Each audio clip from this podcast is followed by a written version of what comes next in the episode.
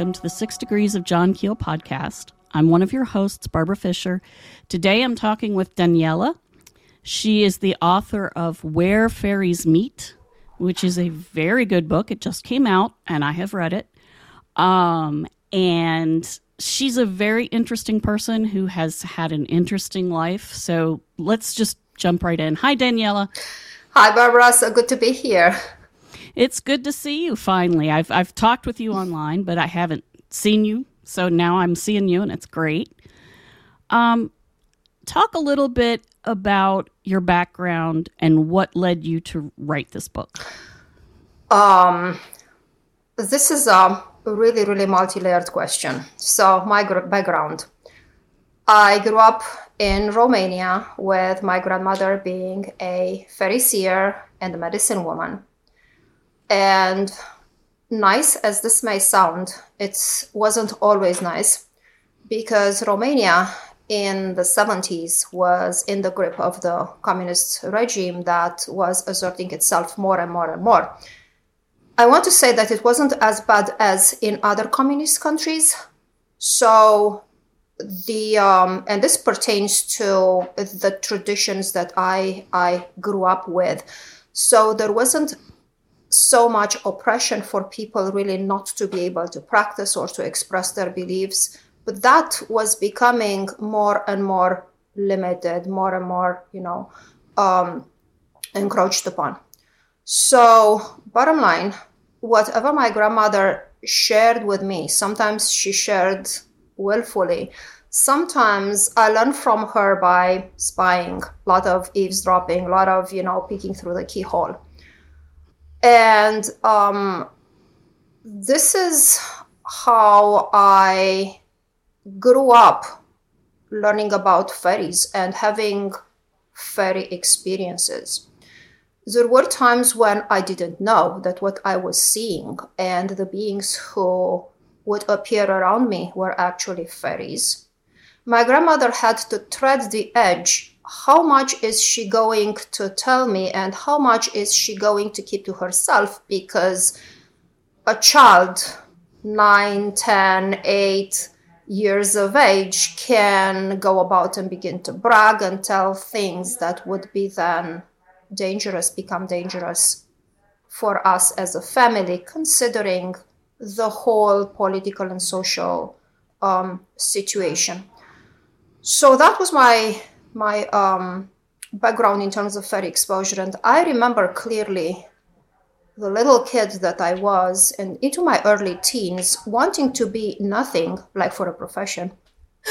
Other than and do exactly just what my grandmother was doing, which was driving the family to despair, you can imagine. We want you to be a doctor. We want you to be a lawyer. No, I want to be a fairy witch. so, so, okay, so you got the idea. So this is my background. Um, a time came when um, I turned my back on these beliefs when you know you get into the late teens and you want to fit and there's a lot of peer pressure and so pressure from society in general. So I went through some years like these, but then um, there was always the pressure from the other from the other world. There was always the pressure for me to come back to the place that, um, as a child, I unwittingly and unknowingly just pledged myself to it. Here I am. I want to be your friend forever. So basically, I put out a rain check for them to cash whenever they want. And here we come to the book. Fast forward 20 something, almost 30 years later, um, when I begin to consciously stop resisting the call and I realize that it's it's it's time to go back to who I truly am and then be authentic to me, myself. And um, I began to write about fairies, um, very desirous to begin to participate in conferences and very happy to fully embrace this side of myself and no longer afraid to express it in the United States, different society, different world. Yay, I can express myself freely. So that was big. And I began to write a paper for Mystic South, I don't know, a couple of years ago, conference. And um, I was really fascinated by the parallels between Romanian and, and Irish fairy traditions. How I got there, that's a different story. We can probably have a whole episode on that alone. So, short, I was just awestruck by the parallels in between these two traditions. And I began to research and kind of conduct scholarly research and look into serious academic studies and folklore and all that. And I began to write my paper for Mystic South. And this is what happened. So one night, I feel this pat on my shoulder.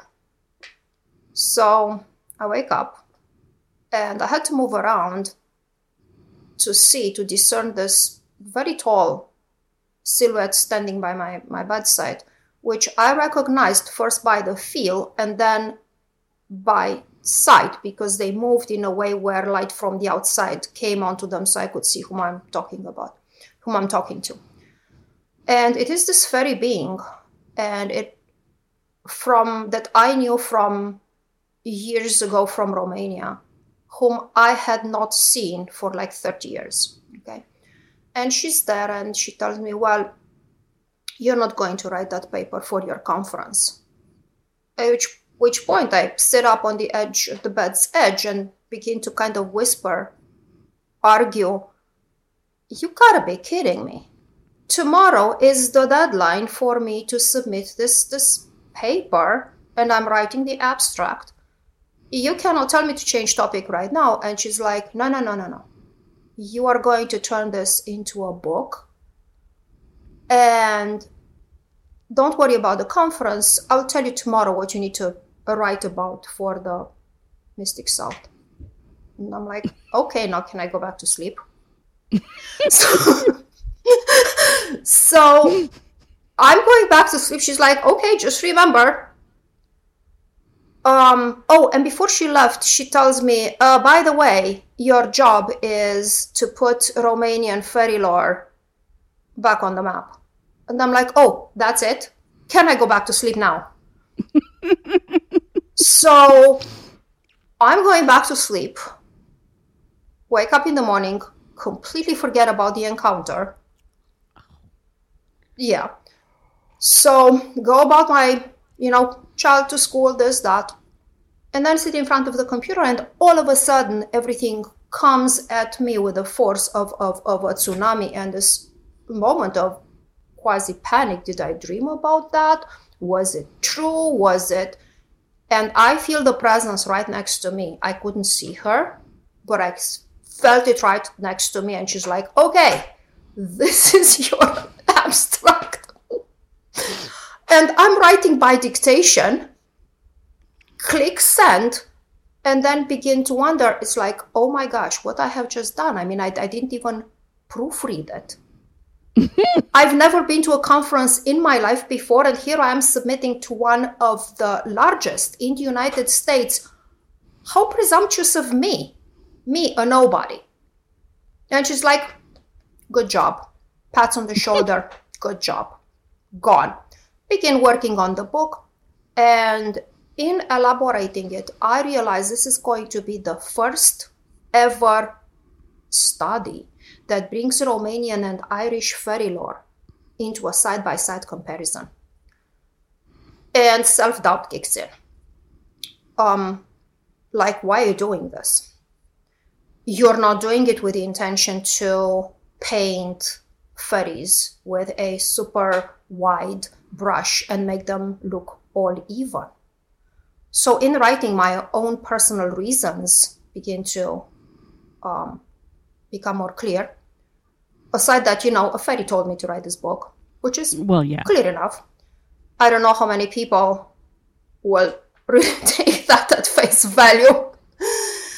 So anyway um, i realized that i really wanted to bring attention to the fact that fairies are more than the cute little winged harmless beings that um, Victorian um, literature, Victorian time literature, and further subsequent children's book try to sell us.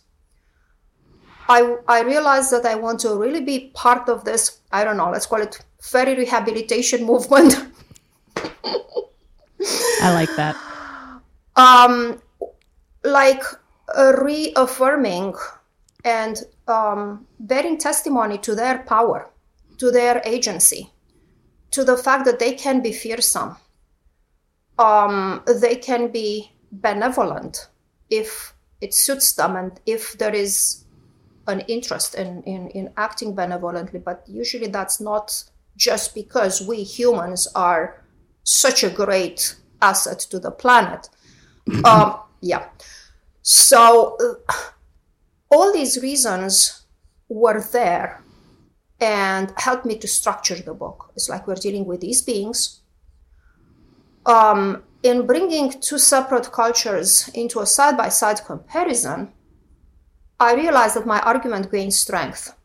It's not, oh, this is just Irish old lore. No, this is also very old Romanian lore. And if you look at Romania and Ireland, they're diametrically opposed east mm-hmm. west on the European map. And the fact that things happen in the past, somebody may still treat them dismissively. Yeah, whatever, there was migration, people were traveling, stories were traveling with people. Yeah, right. Things still happen the end of the last century, the beginning of this century, they still happen, fairy encounters, I mean, following the exact same um, outline in both Romania and Ireland. So not only we're talking with beings about beings who are similar in their demeanor, in the way they look, the way they interact with humans, we're also talking about things having continuity for hundreds, if not thousands of years. And they happen across Europe. And I choose, you know, the kind of the opposite poles uh, geographic poles mm-hmm. to show, hey, even across distance, we still have this.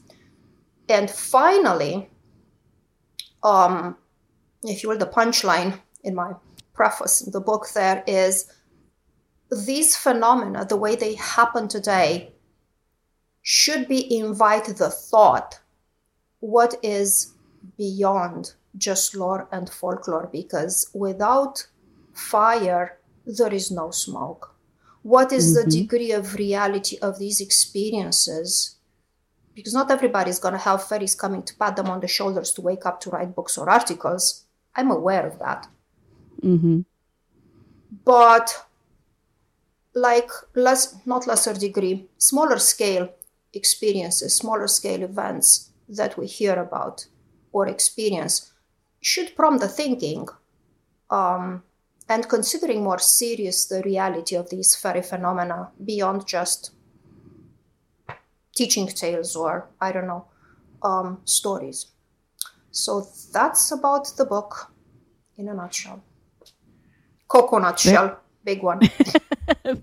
big nut. Yeah, that's a see. I'm really glad that you told that story all at once in a big. I always ask open ended questions, so you, you did great with answering it.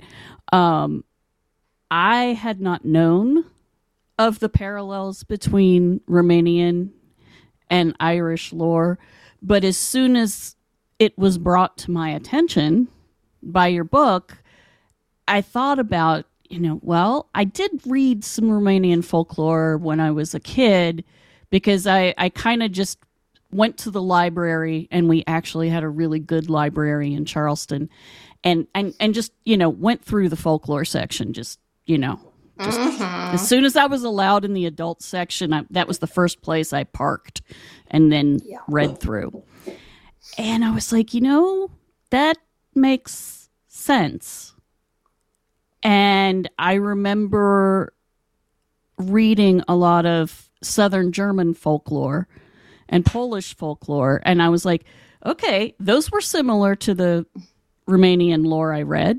So that means do, do, do, do, do, do, if A equals B and A e- see A equals B and B equals C, then A equals C. I believe that's the associative property. Yes. When it's numbers, it is. Um, and, and we know that I can't really talk about numbers very well. Uh, so so I was really excited to see that you, your book was coming out. I had it on pre-order for like a year or something, however long it was since you had the publisher. I'm And- flattered. I was I was right there. It was like yes, yes. What do you think about you know when you when you talk about um, the smaller encounters? You know, not not a not a fairy coming up and you know wake up, wake up. I have this big thing to tell you, and you're going to do the thing. Oh, good, you did the thing. Good, good, good. Uh, do, does it seem like there's more encounters happening recently, or do you think people are just recognizing them? I think See, that's don't- I, think I think that's a little bit of all of the above. Yeah. Um, you mentioned first smaller fairies, and um, like not always, you know, like the the the, the big one size wise. Yeah. Um, and I want to tell you that honestly, the first fairy beings that I could see around my house were smaller sizes. I mean, in between one and two feet. Not insect like I, I never had the chance, and I'm not denying. I mean, I'm not.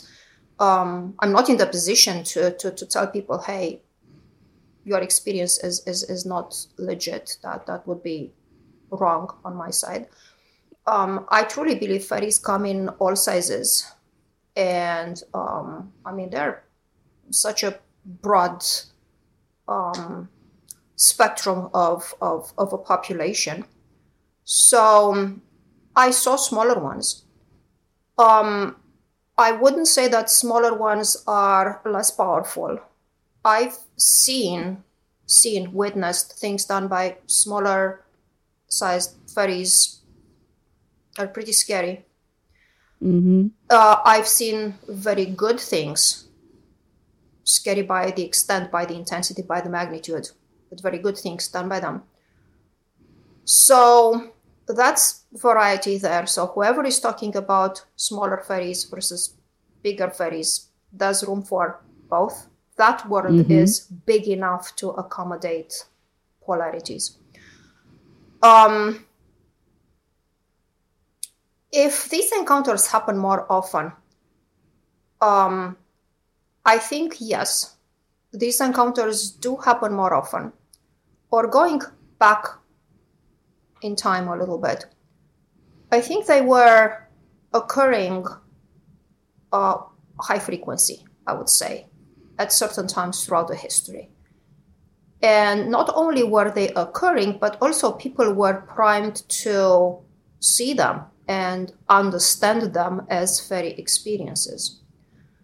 And then um, society, the humankind, um, was brainwashed and by, by this this very strong materialism um, that that penetrated the human thought.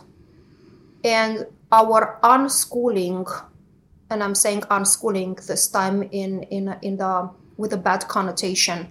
So we're no longer um, studying at the school of nature and relying on our senses and accepting experiences that defy logic.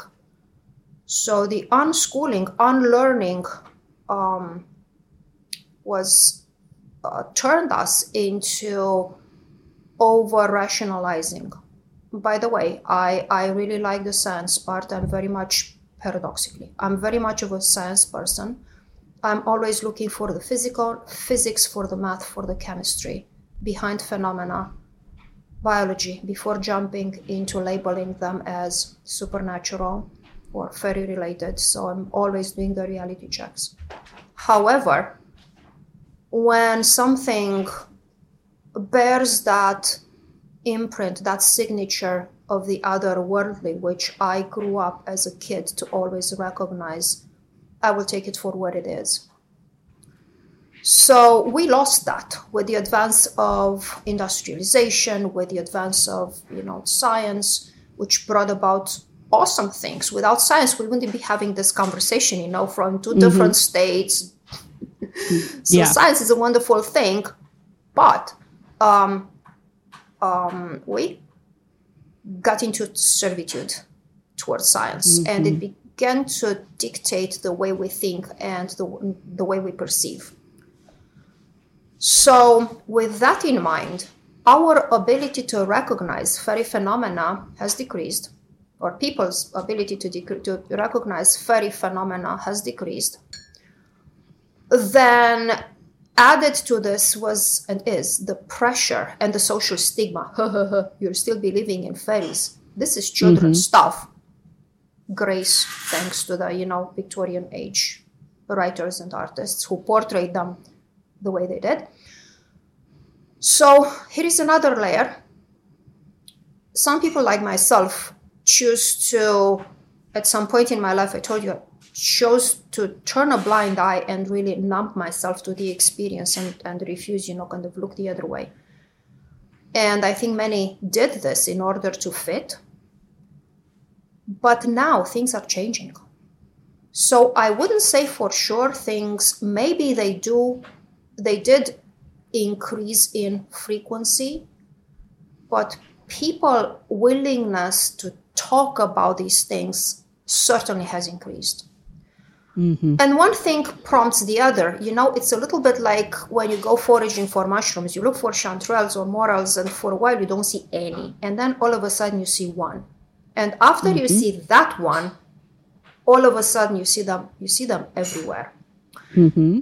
I think it's a little bit the same with these phenomena once you begin to discern them, once you are trusting your senses again to connect with those subtle levels and you begin to see, it's enough to see one or two, and then they pop mm-hmm. increasingly uh, more often. And um, since we're all connected to some level, subconscious, deeper levels of the subconscious and unconscious mind, it's enough that a critical number of people within society sees them and the others will also begin to see.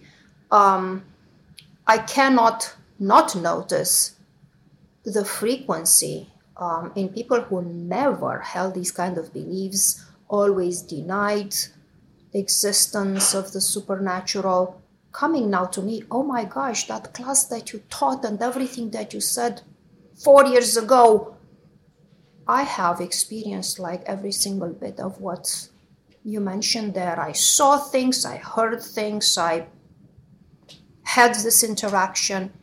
So yeah, I think it's it's it's both. They come back, they reclaim mm-hmm. their places from where they, they have been shunned.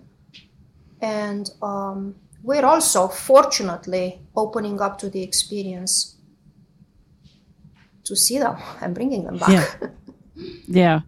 I I agree with you. I've seen so many people recently uh, people that had just never had the idea of a fairy or mm-hmm. a little person or whatever you mm-hmm. want to call the the little ones yep. um, come up and say i saw this guy in the woods yeah I, the, you know, I, the story I tell a lot as to why I started this podcast actually involves one of those beings. Hmm.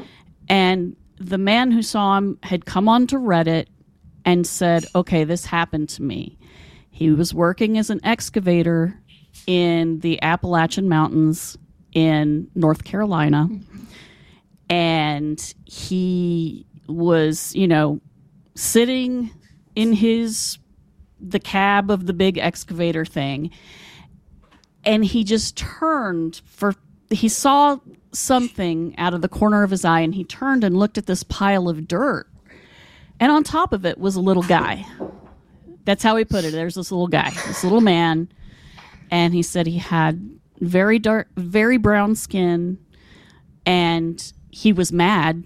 He said his eyes were really scary and he was looking straight at me, straight into my eyes with these really dark eyes, kind of like a bird's, and he was angry. Wow. And he said, and he was wearing clothes, you know, but I, he was like, I, once I saw the eyes and, and we were looking at each other, he said, I didn't really look that close, any closer. I, I just kind of was like, yeah, okay. And he said, and I had to blink my eyes. At, you know, they stared at each other for a while and they he I had to blink my eyes, and when I opened them up, he was gone. But I still felt like he was there. Wow. Yeah.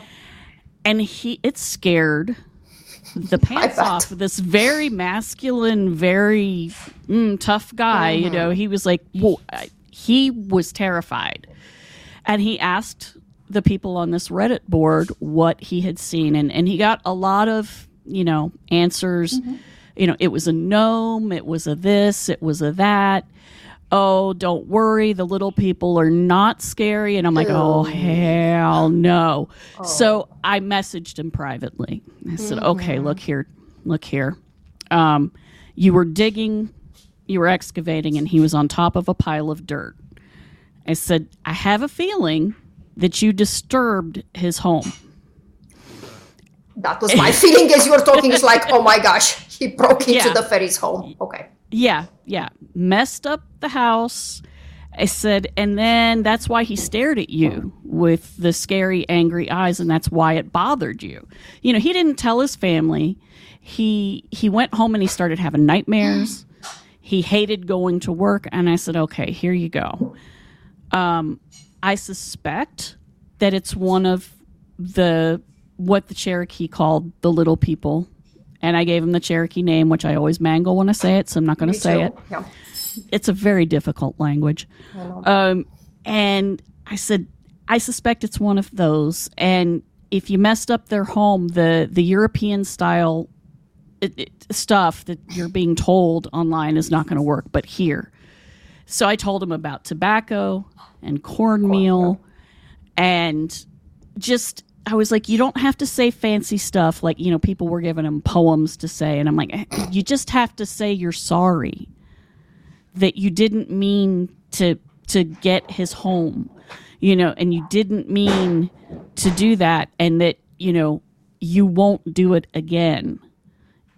But you do have to say to him, if you tell me where not to dig, I can do what I uh-huh. can you know, he has a job to do. He has to do it. He's told where to dig, but he could also, you know, maybe dig around a certain place. I said, you know, in in parts of the world, you know, highways will mm-hmm. be diverted around trees yep. because they know the fairies are there or the the you know hidden people, the hold mm-hmm. folk. And and he was like, "How do you know all these things?" I said, I, have been seeing them ever since I was a kid." Yeah. So I've I've read lots and lots of folklore and the old stories, and I've been told the old stories, and I said that's basically why I wanted to reach out to you. Yes, you disturbed his home, and in in that sense, you're quote unquote in danger. But he's not he's not acting like he's going to come after you with you know all barrels open, probably. But if you if you just give the presents and and be calm and say you're sorry, he'll probably accept that. If not, you can, you know, get back mm-hmm. with me and and I'll we'll see what we can do. And he did do the things, and then he asked me, you know, and and, and it was all calm. He didn't get another, you know, sighting of the little man to say, "Oh yeah, it's okay." But he did stop having nightmares, and oh. I said, "Okay, that's a good sign. Good sign." He said, am I going to see these again? I said, well, if you, if you dig up somebody else's house, yeah, you'll probably see them again. Uh, it's like, so be careful where you take your jobs. If you're freelance, maybe that'll help. And he, he was like, do they really live underground? Like, was he really physical? And I was like, oh, okay. So you've asked the hard question. Yes, they're physical. No, they're not. Yes, they live actually under the physical earth. And no, they don't. And I said, You got to stretch your mind to accept that there is this place called the other world that is sort of half in our world and half in their world, but it's more like thirty percent our world, seventy percent theirs. Mm-hmm. You know, it, it, it. So I said, but more people are seeing them looking physical. I said, so that's I don't know what that means, but that's yeah, that's a thing. And so that's part of why I started the podcast because I was seeing stories like his and you know, eventually he took his his post down off of Reddit because he got the answer he wanted and Mm-hmm. and he he didn't want to think about it anymore. um and uh but there were lots of people having weird experiences. Yeah. Some of them fairies, some of them some sort of spirit. People seeing orbs of light in the sky Mm-hmm. or in the woods or in their house. And so I was like, okay, things are happening. I should start a podcast. Um, a friend of mine from England had been saying, you need to start a podcast. You need to start a podcast. So I did. so yes, Jackie. So she, you're being you're you're being clapped for. So Great idea. she- yeah, she she was right. And so Morgana and I have both been trying to do this and choose our guests so that people get different perspectives and understand that they're not crazy. He was sure. He was absolutely sure he needed to be put in a hospital. I'm like, "No, honey. no, you're not crazy. You're not crazy." Um so yeah, that's why I did it. And I really like that people can hear these stories from people who've experienced them enough that they've written books about it so that they can get good information. And and I didn't go into, you know, a lot of what Americans have heard and and what English people have heard has, has had theosophy sort of pounded into it so that it's it's a, it's chancy Yeah. you know, and that kind of, you know, because of course, uh, Madame Blavatsky thought of them as elementals, kind of brainless, not too smart. I'm like, oh, that's not right. I mean, Yeah, undeveloped and needing the aid of humans to evolve. You gotta be Yeah. kidding me. I'm even afraid to say it. I know, I know. I I feel like you know, you and I and Morgan and Kat should all get together and have a Yes. just. Blavatsky was wrong about this, this, this, this, this, and this, and that's actually a dangerous set of beliefs. It is dangerous. And um, as of recently, recently, relatively speaking, um, I realized that I have to be one of the voices always. Um, also, not always. I also have to be one of the voices who speaks about and um, about them, about the reality, the concreteness of, of these experiences, because um, the more of us share about these experiences, the more traction we gain, the more energy, the more acknowledgement they, the other, receive. And we're basically um, propelling forward something that institutions over time did their very best to eradicate and obviously did not succeed, fortunately. So it's service done to the good people, to the Na Daoine Maithe or Zune or the Alfar, however we choose to call them, depending on the culture. Um, it's service done to them, and it is service done to ourselves because the moment we embrace that healthy type of animism, uh, Kat can talk about animism and you know the healthy and the unhealthy Mm-hmm. uh, way of looking at it. I mean, the time when it was used as derogatory to just point out that oh, those people they would believe everything they're told. They believe that sticks and stones have have an anima, have a spirit. Ha ha ha. So it's that derogatory take versus no, every single thing in in our environment has a form of consciousness. They may not communicate through language the way we do. It doesn't mean they do not have personhood. It doesn't mean that we shall disrespect them. So, um, down with the anthropocentric view of, of the world. Yeah. So, us talking and sharing about these experiences, fairy encounters, and the results of them, the outcome, whether good or maybe not so good, um, is also a stand against the anthropocentric view that look where it did the planet, mm-hmm. what it did to the planet, and in what kind of place brought the humankind at this point. So it's yeah. certainly not good. Yeah. So yeah, good job I, I, for the podcast. oh, thank you.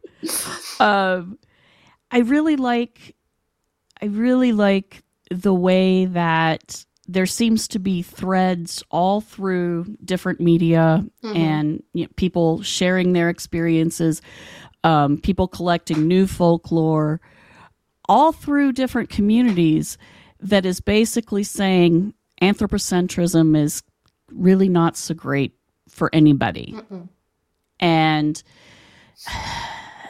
I think that one of the things that also seems to be coming back are old traditions but also old traditions with new twists, new new eyes on the old traditions, um, because the traditions were created not in a vacuum. They were created because humans had contact with non human intelligence mm-hmm.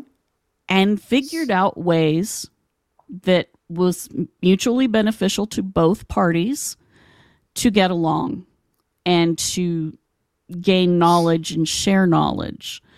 Um, and that in the West, it really got almost stamped completely out. It it really, you know, pretty much got smushed. Mm-hmm. Um, there, there's a. I think there's a little bit more in Eastern Europe that didn't get completely destroyed, um, but not you know, eh, it's it's not great. It hasn't been great, and it's really bad for us. It is. Uh, Kat just sent me yesterday um, an article, and it ha- it's happening in France, where an ancient circle of menhirs is being destroyed to build I don't know what stupid store. That's and and and we're talking about it, um, and this is bad that's that's the conclusion that we reach unanimously. Kat was like, "This is bad," and I'm like, "Yeah, this is very bad, and it's bad for a number of reasons." Um, these circles, the stones, they have been put in place. I'm piggybacking what, what you just said that people from interacting, you know, from with the other worldly beings learn to do things in ways that are mutually beneficial. So and since the other world is so diverse and not everybody in the other world loves everybody else in the other world they have their mm-hmm. factions they have their rivalries not everybody's milk and honey over there mm-hmm. so and def- certainly not everyone is sympathetic toward humans um, and toward our world so these circles have been very likely put into place to not only for ritual activities and funeral rites or community whatever gathering but i personally believe also to control i mean to give free access to certain energies to certain beings to move through at specific times as opposed to chaotically. Also to keep things shut for those things that you don't really want to have coming through Mm-hmm. And when we now, humans, with complete disregard and lack of discernment, go about destroying these places, we don't know what are we opening the gate to, what fragile balance do we upset, and what will be the consequences. So this just happened in France.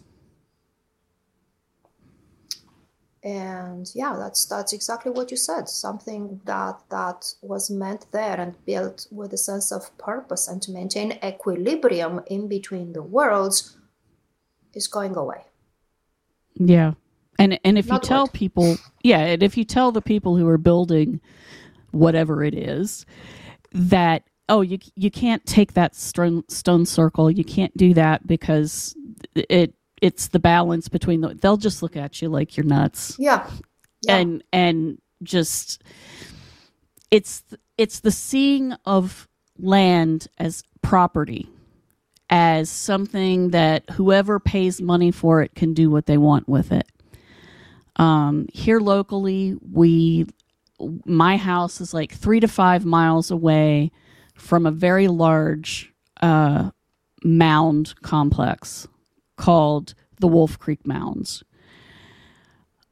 Uh, they all, most of them were dug into in the 19th century with things taken out of them, of course. Um, in fact, this whole area I live in, this whole county and one next to it, are filled with mounds, most of which were taken apart in the 19th century, but some were left. And there's one mound left that's really, really high, and you can see it at the Wolf Creek complex. And I found out like in 2019, I started having an uptick in weird things happening around the house. I found out that developers had started against state law tearing down parts of the the berm that went around that was built as a circle to enclose all of the mounds. And they just they just destroyed one mound completely. They dug into the berm and I don't remember what the other one was. I think they dug partially into another mound before people found out about it and you know contacted the state and were like mm, go do something about that and uh but they they just think that they can just do that that it's okay it's not okay. You know it's my i mean it, it came to me right now um sometimes the consequences are not immediate. Mm-hmm. i mean sometimes they are. There's a lot of irish lore where they go and they begin messing up with the mound and then two days later child gets sick or cow dies or so the consequences are pretty much evident in their relationship to the cause. So the causality is is evident. Mm-hmm. But sometimes things don't happen right away and mm-hmm. i was wondering why and then i have to remind myself that time in the other world runs differently and what may be a long time for us it may be immediate action as they perceive it. Mm-hmm. So the fact that there is no an instant um, consequences, no instant punishment for for infringing and this this disrespectful, desecrating, disrespecting their places, um, kind of make people think, oh, this is just you know old beliefs and they have no foundations. And I I I really cringe knowing that this not to be the case. Yeah. I mean, I've, it's... I've, I've seen, so speaking of, again, of, of, of, of the book, um, I was really happy with, with, with the outcome. So, um, and I tried to, um, and, and then shortly after finishing this book, I, I was prompted to go and pour out on paper um, my childhood and my mm-hmm. whole apprenticing with my grandmother. So it came out as the next book, A Fairy Path, The Memoirs of a Young Fairy Seer in Training. And I was like, yeah, good. I, I feel that I kind of patched the relationship with, um, with um, the fairy beings that I was interacting as a child. Because, parentheses and speaking of time, and perception of time. Um, at some point, uh, I said something very offensive and done something very offensive toward the, one of the fairy beings that, that was around and was acting in, in this capacity of, of like a guide toward me, and I offended badly. I was lucky because not even 10 or 10 years old, 10 ish, um, there wasn't really a retaliation but she vanished. And she vanished mm-hmm. for some almost 30 years 28, mm-hmm. 30 years. And when she appeared, it was like, yeah, sure, hmm, you had a little bit of time to talk about, to think about it, but it wasn't, oh, I haven't seen you in such a long time. It was like when you have an argument with, I mean, more heated argument with a figure, with somebody with whom you respect and you keep in high regard. But then eventually you, you patch up the rift and it doesn't seem like catastrophic and it doesn't seem that um, it could have been forever. So that was her perception. It's like, mm-hmm. well, I let you brood a little bit and now I'm back. But it was mm-hmm. 30 years. So maybe cutting into fairy mounds and disrespect, disrespecting their sites will not be perceived in terms of consequences by our generation. Mm-hmm. But what about our kids? Mm-hmm. What about our the grandchildren? what about our grandchildren? Mm-hmm. Why do they have to pay our lack of consideration for other types of people in this world? Mm-hmm. Yeah. Interestingly, uh, Morgan told a story very similar to yours a uh, few episodes back. Uh, and and yeah, I yeah. I've I've been scolded uh, by you know I'm going to make you fall on your face for no reason. Boom, there oh, yeah. you go. oh, I I didn't know You're... your story. very close. Yeah. It's like, oh, yep, you forgot my uh my butter again. There you go. Mm-hmm. they can be nasty. yeah. Um but yeah, I in this case, you know, the stuff that was destroyed in the 19th century, I think some of the stuff that that happens now mm-hmm. uh, around us that is less than helpful maybe was a consequence. Um, and you know that some people would be like that's conspiratorial thinking and no it's not. you're being superstitious. And i don't think so. I don't think so. Like for example we have a really big uh, 19th century insane asylum up on the hill that overlooks the city. Mm-hmm. um, it's a whole ridge and before they built it there there had been mounds. Oh. Um the place is built with native stone that they dug out around the county. Oh my gosh. And the bricks that it's made out of came from the clay in the mounds. So now it has this reputation for being haunted. I can't imagine why. Um, the yeah, very no. stone really. and clay that it's made out of the, had been destroyed and you know it it we look at it every day. I mean you can't miss it. Mm-hmm. if if you go near the river at any point and look up there it is you know it's it's crossed the river from the town. Um, and there had been floods in that river bad enough that the army corps of engineers had to come and reroute the river. Wow. but there had been floods that would you know take parts of the town apart. Wow and I always wondered once I found out about the using the clay from the mounds, I was like, oh, well, no wonder we have all these terrible floods. And yeah, I mean, yeah, Appalachia, that's yeah, floods all the time. We always have floods. That's why you live on the hills and not in the valleys. Uh, yeah, I have always lived point. on the hills. Um, but yeah, I was like, oh, that's, you know, 19th century yeah, that that bill's coming due. It's not right too far. now. It's less than yeah. than hundred years, which in geological time is is nothing. nothing. Historical yeah. time, it's still nothing, except for human life, which rarely reaches the hallmark of, of, of the hundreds of the century for human life. That's a long time. But historically, geologically, that's that's like a drop in the ocean. Mm-hmm. Um, and thinking, not thinking in terms of immediate consequences or attributing this kind of reasoning to um, conspiratory type of mentality is like disregarding um, the the climate change. Yes, you are taxing the natural resources.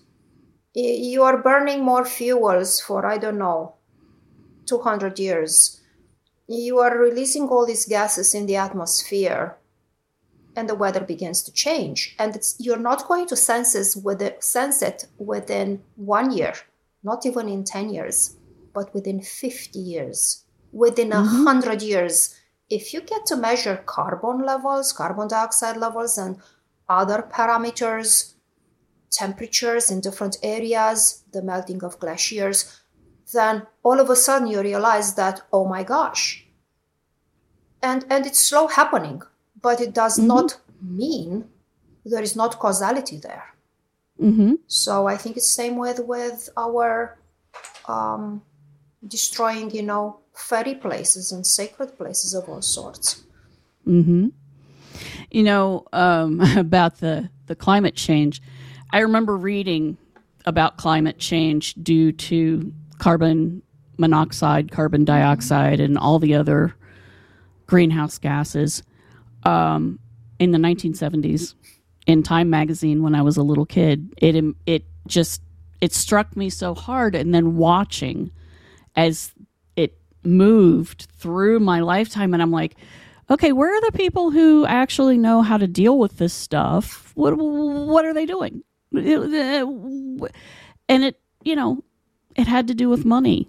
Mm-hmm. Late stage capitalism is a great idea, isn't it? It's great. It had to do with money from the oil companies. And I'm like, yes. okay, so you're making money, but you guys are the ones with enough money to do research and development on other fuel sources. Mm. Do that. And then you'll be in on the beginning of a different industry. So they don't even think sensibly Mm-mm. to make money. I, I, don't.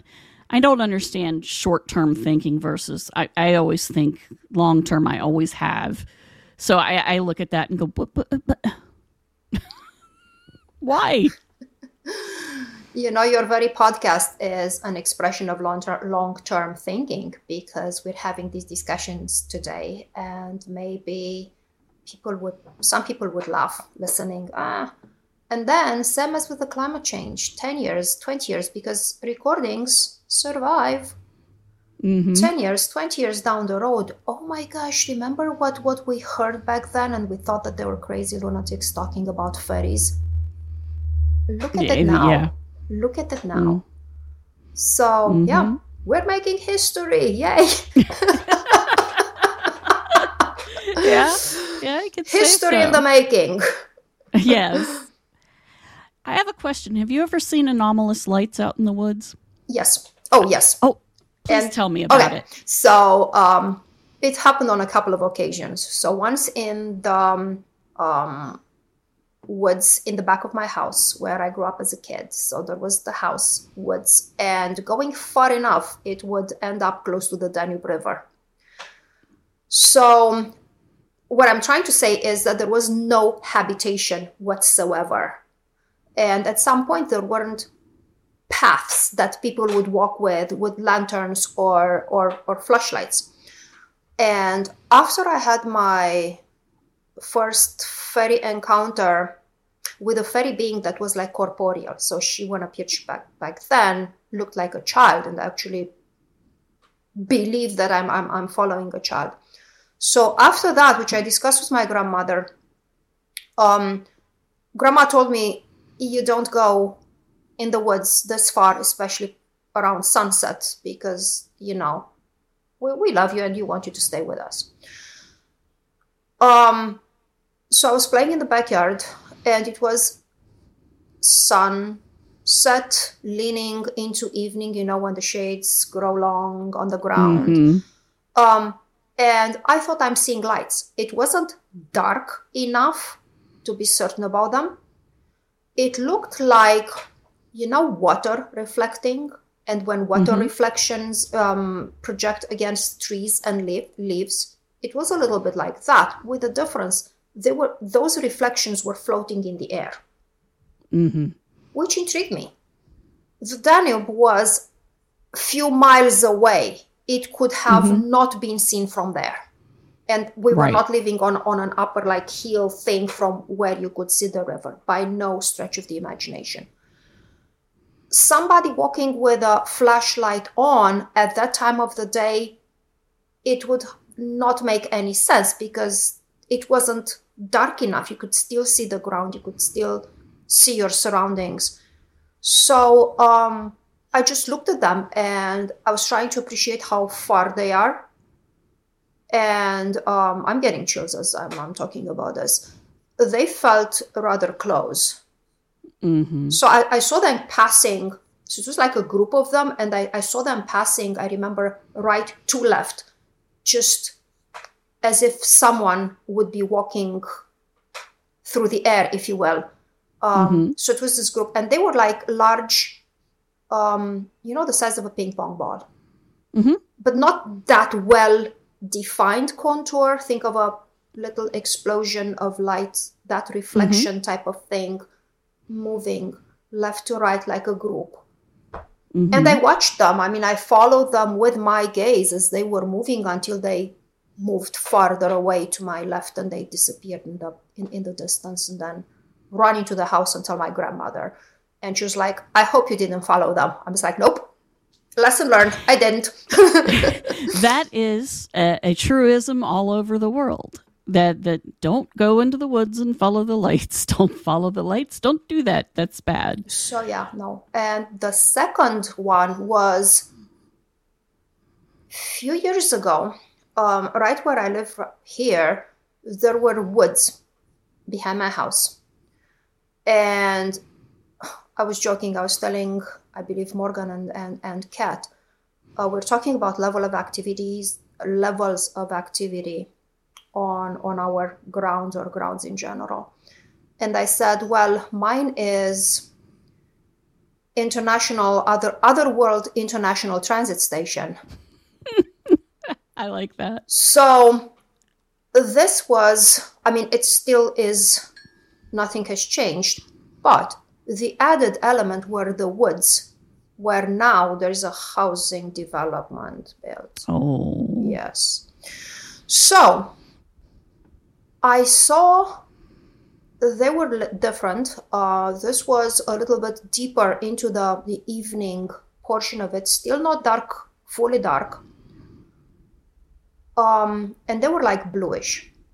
Mm-hmm. It's very pretty blue, um, and they hover over a place that I used to call the Fairy Glen, and I used to take offerings actually over there because I knew I had, you know, I saw. Remember that I mentioned like one foot tall, two feet tall beings. Mm-hmm. Mm-hmm. I saw them and I went there and left offerings when nobody was around, and so in that area, I also saw the lights. And I saw them and they begin to move and they're moving further and further away. And then the fairy activity overall dampened. It was far less. And then a few months, no, a few weeks later, there are these guys with tapes and strings beginning, you know, to circle and and uh, mark the trees that would will be cut and um,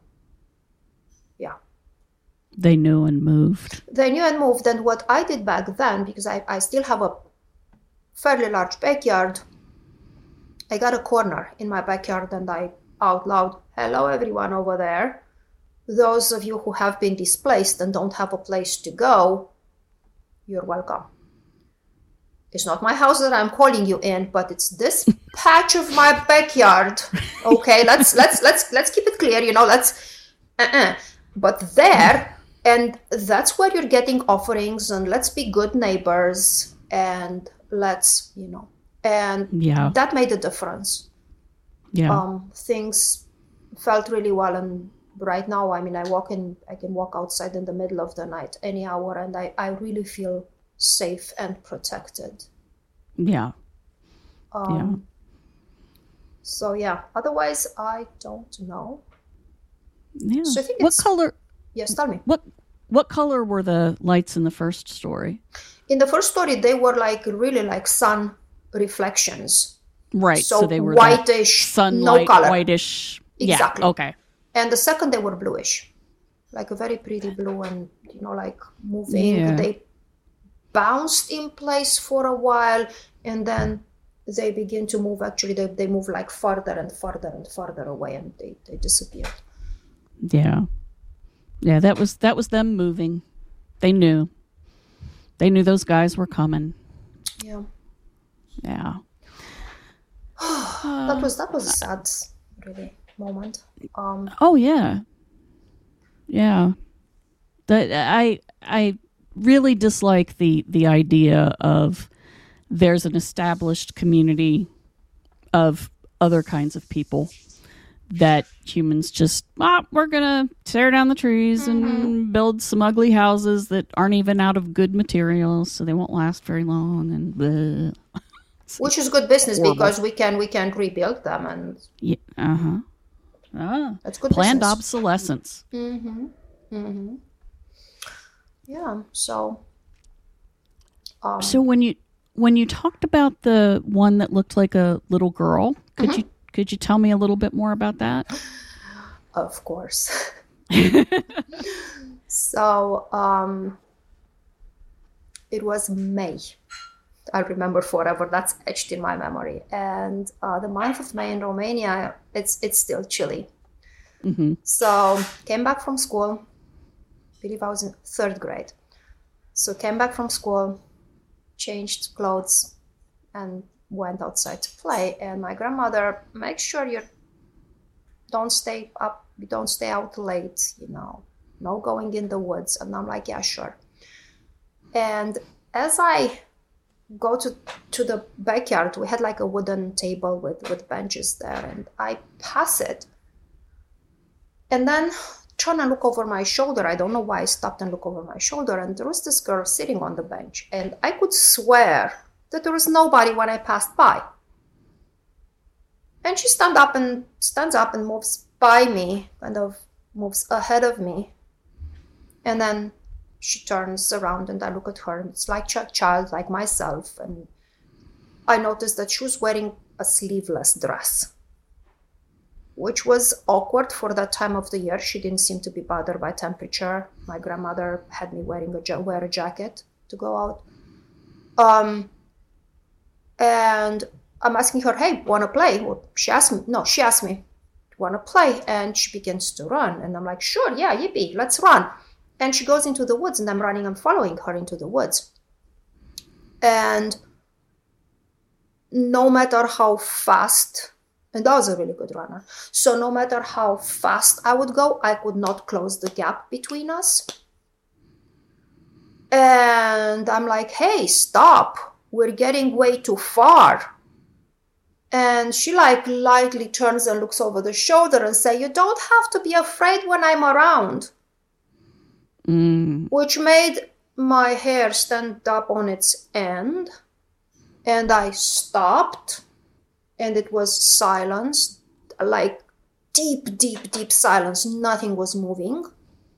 And I looked around and I didn't quite recognize where I was because I was like way farther that I could have thought. possibly even go. I think, or I mm. was so scared that this is how I perceived it. So it was that moment of panic, and the sun was setting. So I knew. So growing up, you know, with the woods in the backyard and learning how to orient myself in, in, in that kind of landscape. I knew that my house was east, was straight east. So seeing the setting sun, it was enough to turn around and begin, you know, to walk in the opposite direction. And I went back and told my grandmother, look, I've seen such and such and such. And that is when she threw off everything that she was told by my parents. Don't tell her about fairies keep these things secret. She's like, the only way to keep her safe is to actually tell her about these things. So she began to teach me everything that I always wanted to know. Mm-hmm. Um, so it was Fairy 101, and that is when we crafted together my protection pouch. And it had some things in it and a piece of red cloth, and it was red string. And she's like, You're wearing this. And then I remember she put in my room mugwort. And she put um, underneath my bed a knife, like steel, Yeah. dark handle, steel blade under the bed. And then what's weird, I could not sleep with that knife Mm. under my bed. I could not sleep.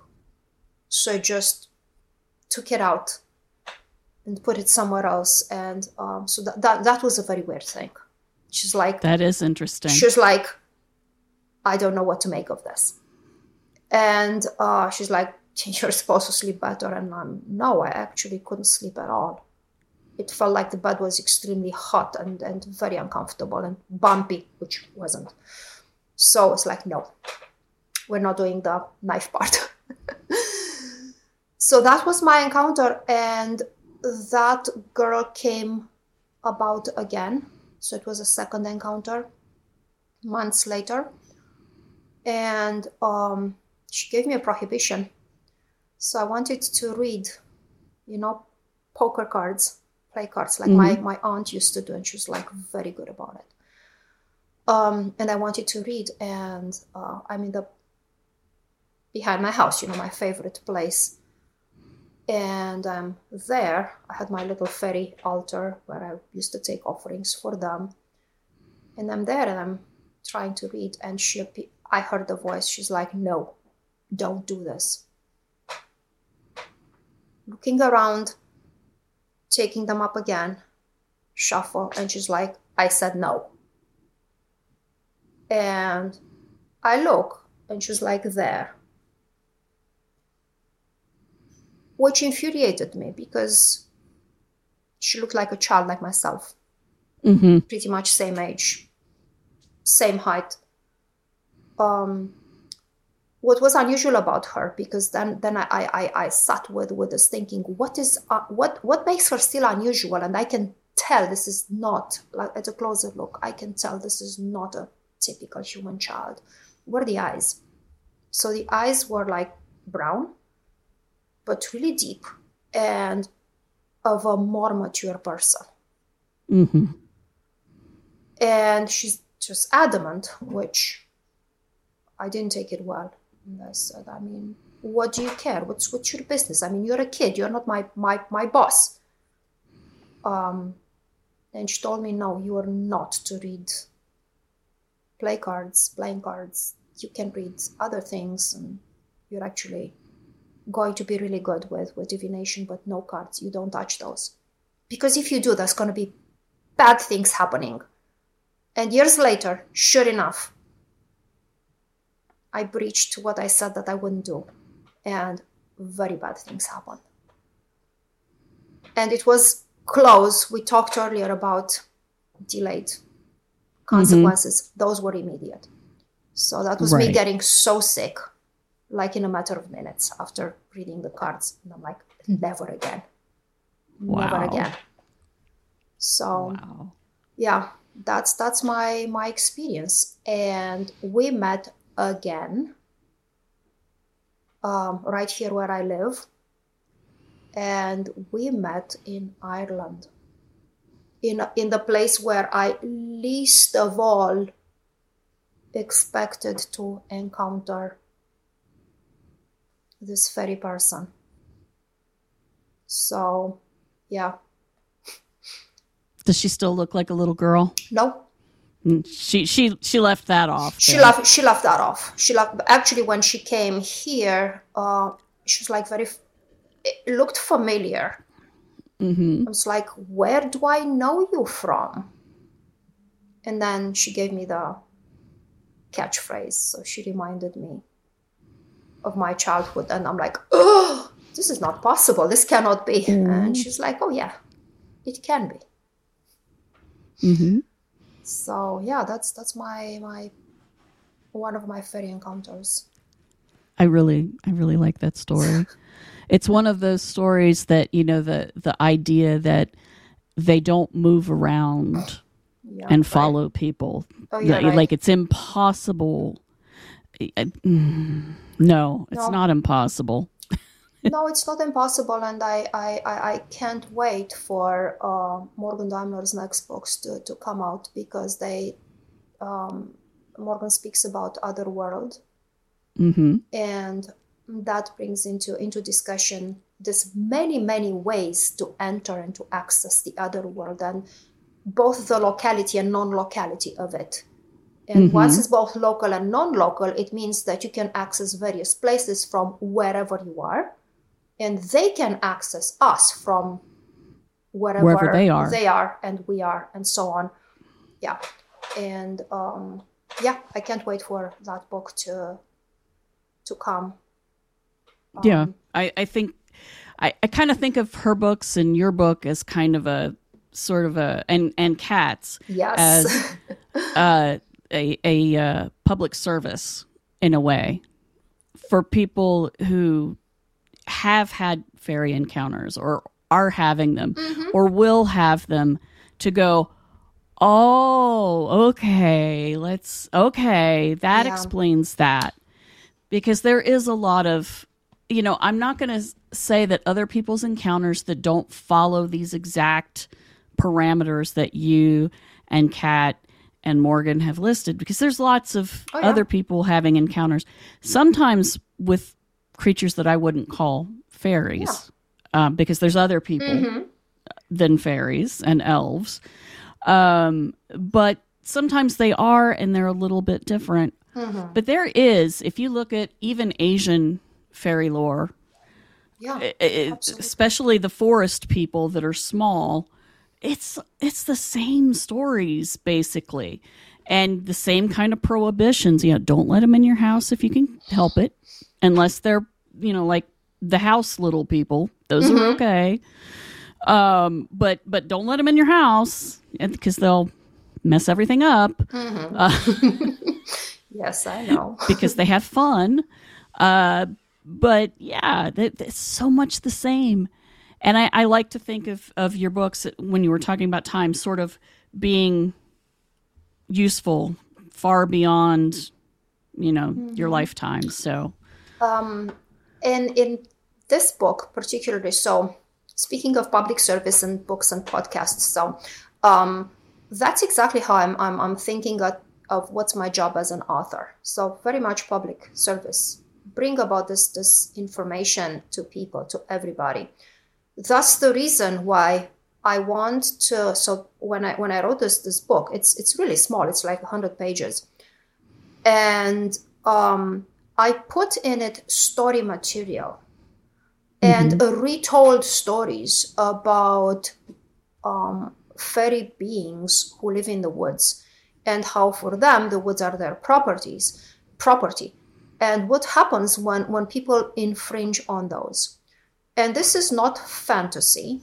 These are retellings of people who lived those specific episodes and um, who lost family who lost so the the man um, witnessed how a fellow woodcutter lost his son and then he himself died in one such altercation i would say um, that resulted from uh, woodcutters disrespecting the, the the fairy beings who lived in um, in that area. So cutting into their sanctuary when they are told, eh, "Don't cut. You cut enough. Don't get into that part of the woods," and they did, with resulting consequences. So I put a lot of story material aside from giving a lot of res- resources and um, writing in, in a more scholarly manner for the 1st book. The second book, The Memoirs of a Fairy Seer, was hey, this is my experience and the the view of the inside from inside the system, from inside the private life of a fairy seer and a young kid who apprentices to become a fairy seer herself. And then there will be a third book coming out, um, Fairy Herbs for Fairy Magic. And my biggest challenge, honestly, um, I was born in Romania. I live in the United States.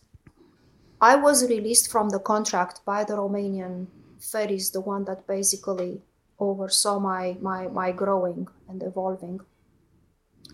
And at some point I was told, well, yeah, you've been released from, from contract. I had no idea that I had a contract to begin with.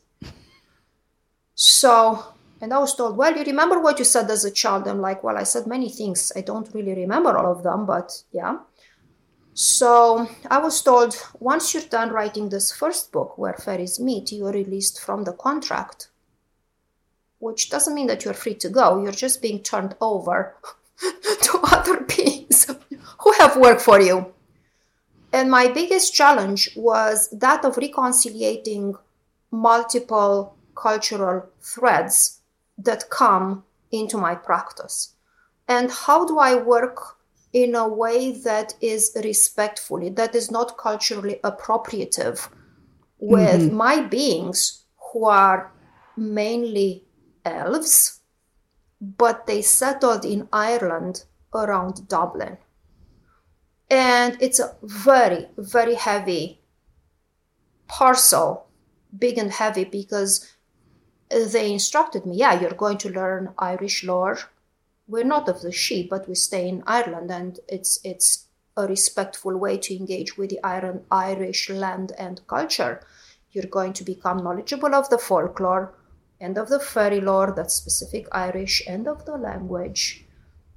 Um, in case you don't have enough learning to do, that's also that.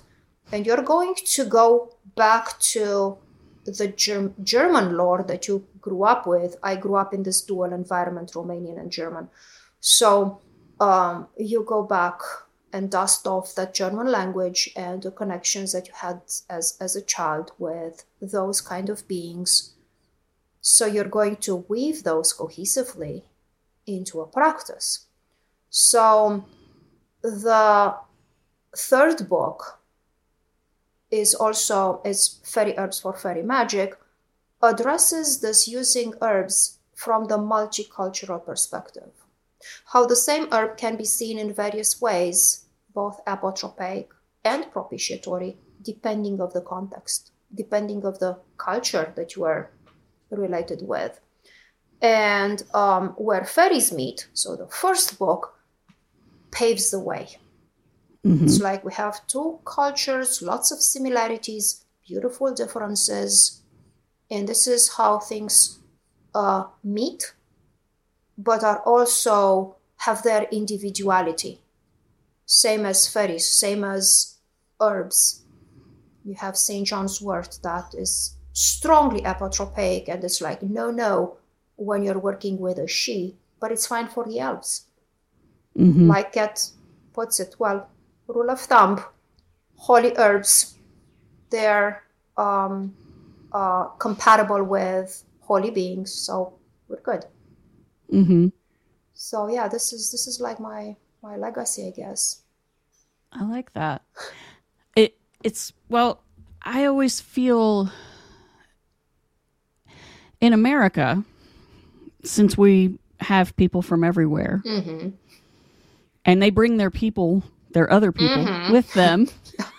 yes, and then there were already people and other people here. Yes, I didn't come empty-handed. yeah, it it gets confusing yes. and and kind of bewildering. Um, and you know, I remember uh, probably twenty. I think it was twenty eight years ago, almost thirty years ago, when I first came to Athens, Ohio. I was friends with with a circle of women that um, it was two African American women and and two women of European descent, and all of us started having dreams about a woman in the ocean, a black woman in the ocean, and it was Yemaya, Yemaya, one of the Orishas. And boy, when when they grab, they grab they grab tight when they grab, you know? Oh it was gosh. like, oh my gosh, what, what is happening? And then we talked with each other and we realized, oh, well, she wants something. And maybe she wants us to work together. So we did. And we worked together and we, we circled together and we created stuff together. And I was just so you know confused i was like you know this is usually there's an ancestral part to this And I was like, what, what, what, what? what? I don't know. I don't understand. So I went to a festival and I met uh, voodoo priestess Mambo Miriam from the Rampart Street Voodoo Temple in New Orleans. And she read for me. She read the bones and the shells and the feathers and the rocks. I am amazed at that. She just tossed it down. I couldn't see anything. And she just, she told me who I was named for. The spirits were still with me because in African tradition, if you name a child for anyone, the spirits are attached to that child, they're guardians. And she described them physically. One was my grandmother, and one was uh, my gr- my aunt, my dad's sister and she described them perfectly. And then she described my situation, which was going on, which there was a rift in my family. And she said, Oh, within a year, your family will reach back out to you. The spirits on the other side are working on that. Okay, she was right about that. That was really scary. Um, but the interesting thing was, is she said, Yemaya stands with you. And another we would call him Ogun, but I think you will learn a new name for him. And she said, These are ancestors. She said, You have ancestors from many different parts of the world that you don't understand or don't know about. And I said, Oh, okay. So uh, that was very, very enlightening and very interesting. I'm pretty sure that there is African roots from my grandmother, the one that I have her middle name, um, which is Adina. and it came from the Adena culture that built the mounds. That's wow, weird, but it's true. That's and I've lived near mounds in different places just about every time. Like I was born in a hospital a mile away from one of the largest mounds in West Virginia. Um, my grandparents' house was near a mound. I live just a few miles away from mounds, and they're all over wow. this this town. You know, so it, if I'm in Appalachia, I'm near a mound. Apparently, that's just how it works. Um, so it was really interesting, but it is a very mixed up. So what you're doing is very interesting to me because you don't want to be appropriative. You you you you really don't want to do that. Mm-hmm. But at the same time when the spirits grab you and you know all but shake you and go, "Hey, you want to engage." Me. Yeah. you have to. You can't just Exactly. In my in my view it's disrespectful to them to just go, ah, no. So I think that that third book that you're working on, I think that is going to be very important for a lot of people. Traditionally, I would say Americans because we've intermarried mm-hmm. back and forth so many times. I think our genetics are probably completely wild. Um, it's got to be and if I knew enough about genetics to study it, I'd be like, wow, mutts, this is so cool. um, but it also probably messes us up when it comes to like, what should we eat for our health, you know, stuff like that. But I, I, I think it will help a lot of Americans who want to be working with the spirits but are afraid to appropriate something without knowledge or consent. You know, nobody yep. wants to be appropriative. Well, okay, some people do and they don't care, but we're not talking. We're not talking about them right now. Yep. yeah, they're over there. We don't. They're. Mm. Yeah. No. Um, I think that when they begin, when they tagged you, mm-hmm. that's a very difficult. It's very difficult to say no, and mm-hmm. not to engage. Um, if they tag you, there is a reason um, it means that you can serve their community somehow. But it also may be the case that in serving their community, you actually serve other people, other humans that in turn facilitate their, the humans' way to interact with, um, with the fairy beings. So mm-hmm. basically, you're creating the grounds for what we discussed earlier, a more, respectful approach by the humans toward the other. So mm-hmm. they tag us for various purposes, and maybe some of us are better at certain tasks, and then we get assigned tasks as as as we go. Um, turning the back doesn't always work. Um, I remember, and this is in the, the second book, which is, by the way, already on Amazon. Yay! yeah. Okay, I'll go it's, pre-order. It's not. It, it's not officially yet. It's available for pre-order. Um, so my grandmother at some point tells me, "You still have time to back off. You still have time, but if you're going to pick up that fairy gift, so it's given gifted a wand basically. Um, so it's like if you are picking that up, then so think well. And I'm scratching my head. I'm like, okay, I'm nine years old, nine and a half.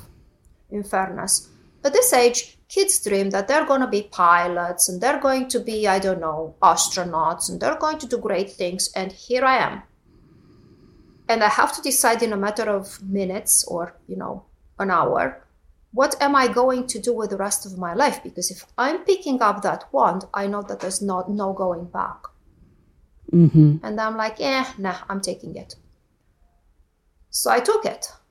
And then when I decided to back off, like years later, it was very difficult. It really wrecked my life on on multiple levels. And I couldn't find my peace until I fully came back. So it was bad mm-hmm. for my family. It was bad for me. It was bad for everybody in every single way I can think of.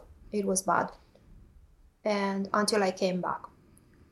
So you can't really say no, which extends mm-hmm. it to people who are called by beings from cultures that are not native.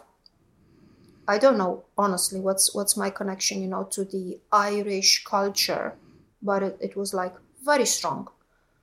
Um, and the desire you know to, to, to connect and i try to do it as respectful as as possible um, coming from an outsider like myself um, but it was there and it would mm-hmm. have a few years of of um, several years of studying and you know going there and and experiencing the energy and the beings in in, in situ um, it all came around to inform me that it was the best course of action. And if I would have turned my back, it would have not been good.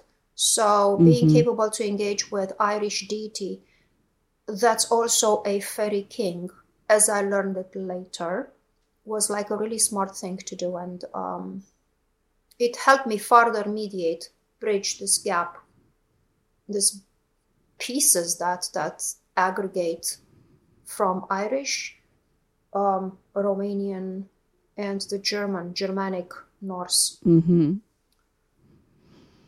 Yeah, it, looking if you if you look at my um, family genealogy, I mean, I've known I was uh, my dad's side is Southern German, like not too far back.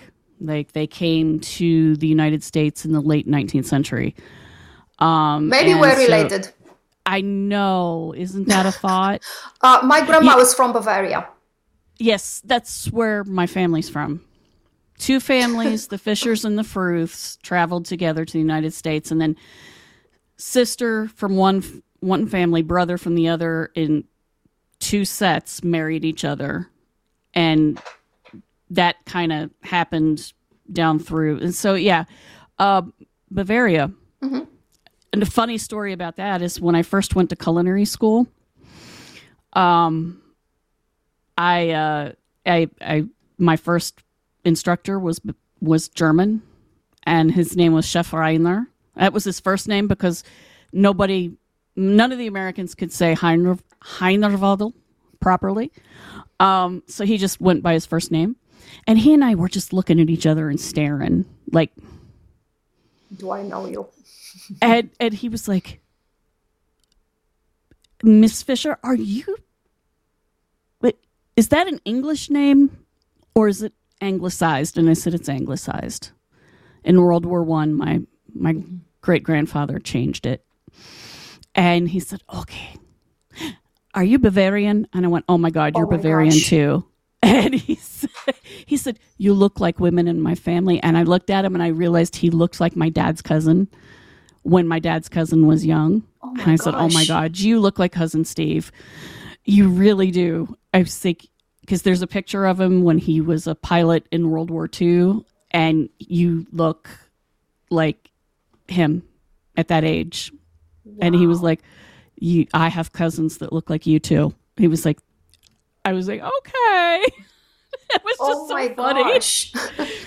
So yeah, we could be cousins. I don't know, uh, and it was really funny. I was doing genealogical research, and I had just found a uh, a a place where either the Fishers or the Fruths, I can't remember which, but the village that they had come from.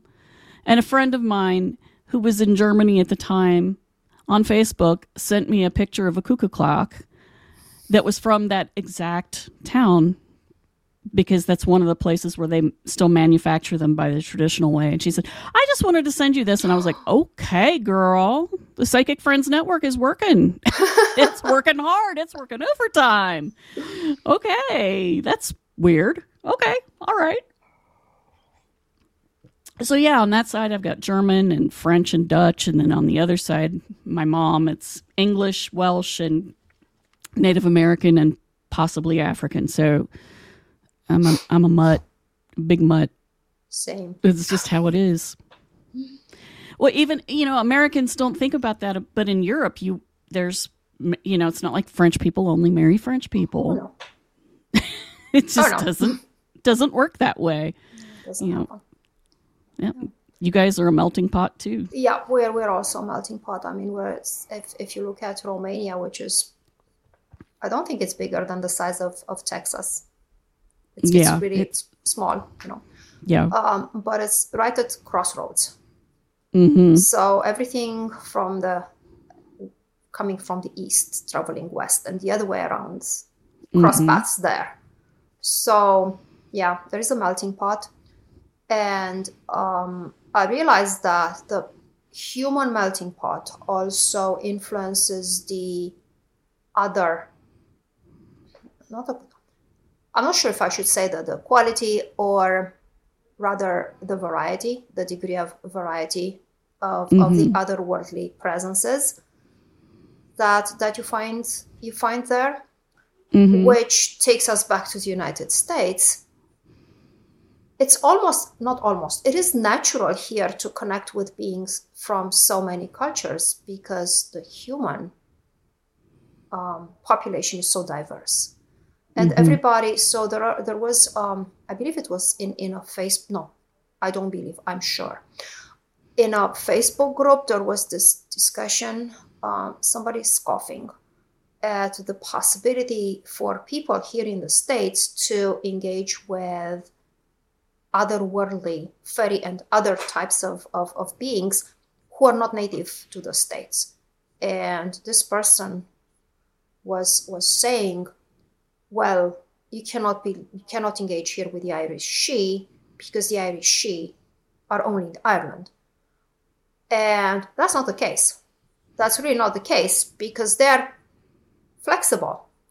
I read um, the story, it was on, on, on Duchas, school collection, the Irish school collection, the children in there collected in, in 1930s. So um, there is this guy who travels from Ireland to the United States, uh, intending to actually escape a fairy lady who was arduously pursuing him, and wrote back home, "Well, she's here with me." So, so much for going across the ocean. So the fairy lady actually found him there. So they travel in the same way as we do, and then it only makes it naturally natural once they're there and we're here we can interact and culture is no longer a barrier we're still respectful right when you approach someone from a different human family i mean you're getting a sense of what's appropriate, you know, to talk, Mm-hmm. to say, to eat, to do, not to do, if you're visiting. So in the Mm-hmm. same way, but then you're friends and, and, and that's it. That's familiarity. Right. Yeah. Yeah. It, it's like if you uh, eat at a Muslim person's home, you eat with your right hand. You Mm-hmm. are respectful. You you know. Yeah, you dress in a certain you- way. You're not going to go there Yeah. in cut off shorts and, you know, Yeah. tank yeah, tops lo- and yeah, you're Yeah. respectful Yeah. of their, their their way of doing things. it's the same Mm-hmm. basic idea. And yes, I think Jinn have crossed over into America as well because Yes. you know the the Muslim friends I have, they're very strong in their understanding of what jinn are and what they can do and how they live unseen right next to us, and uh, that's really interesting. I can't get them to come onto the podcast and talk about it, but I can at least talk with them about it. Yeah, and you know, they they thought I'd laugh, and I'm like, no, no, no, no, no, no, I'm not going to laugh. No, I I believe in unseen beings too, Oh yeah. because sometimes we see them. So, you know, and so that was nice. Uh, uh, Maybe I'll get them eventually. If they're gonna see like this episode where it's like, yeah, and I was chasing this little fairy in the woods. and we're very serious about it and, and taking it, you know, treating it with with with due um respect and consideration and, and you know, as as a very credible experience. Mhm. um, they may okay they may think that yeah no this is the purpose is not to make fun is actually to educate and open up people's you know Blinders. blinders to take in the invisible with the same confidence that they take in the visible spectrum Mhm. Yeah, so that's our mission it is. It is. Well, thank you for coming and, and sharing with us. I really had fun talking with you. Um, I've been looking forward to talking with you for a long time. Um, and you're welcome to come back anytime and if you have anytime anything. yeah, seriously. If you have if you have something you need to say, just let me know. Um, I'm I'm here, and next time maybe you'll get to meet Morgana. That's my daughter and co-host, so you might meet her. I would love to meet Morgana. I am thrilled. It's been such an honor because I've I've been looking up to your podcasts and I was looking forward at being on your on your podcast. So it's been a pleasure and an honor to be here. And I can't thank you enough for all that you do because it's so um, far reaching and impactful and um, yeah, hope to be here again soon. Oh, you will. You will. And I really want to thank you for your books because you. I do think it's very, very important for people to look at the similarities and differences between fairy lore from different cultures, but to also recognize that the similarities are a little bit more similar than the differences are different. If you care, Yes. you know, if you can follow my tortured English grammar, you know. but uh yeah thank you thank you for writing those i'm really looking forward to the one i think i've i think i've pre-ordered it but i might not have yet so i will after talking with you Thank you so much, Barbara. Thank you. thank you Uh, well that's all for this week's episode of the six degrees of john keel podcast if you have any questions or thoughts about the podcast or would like to come and talk about your experiences of the paranormal you can contact us at 6djk67 at gmail.com. We promise to even answer you, and we are always happy to hear from you. Thank you.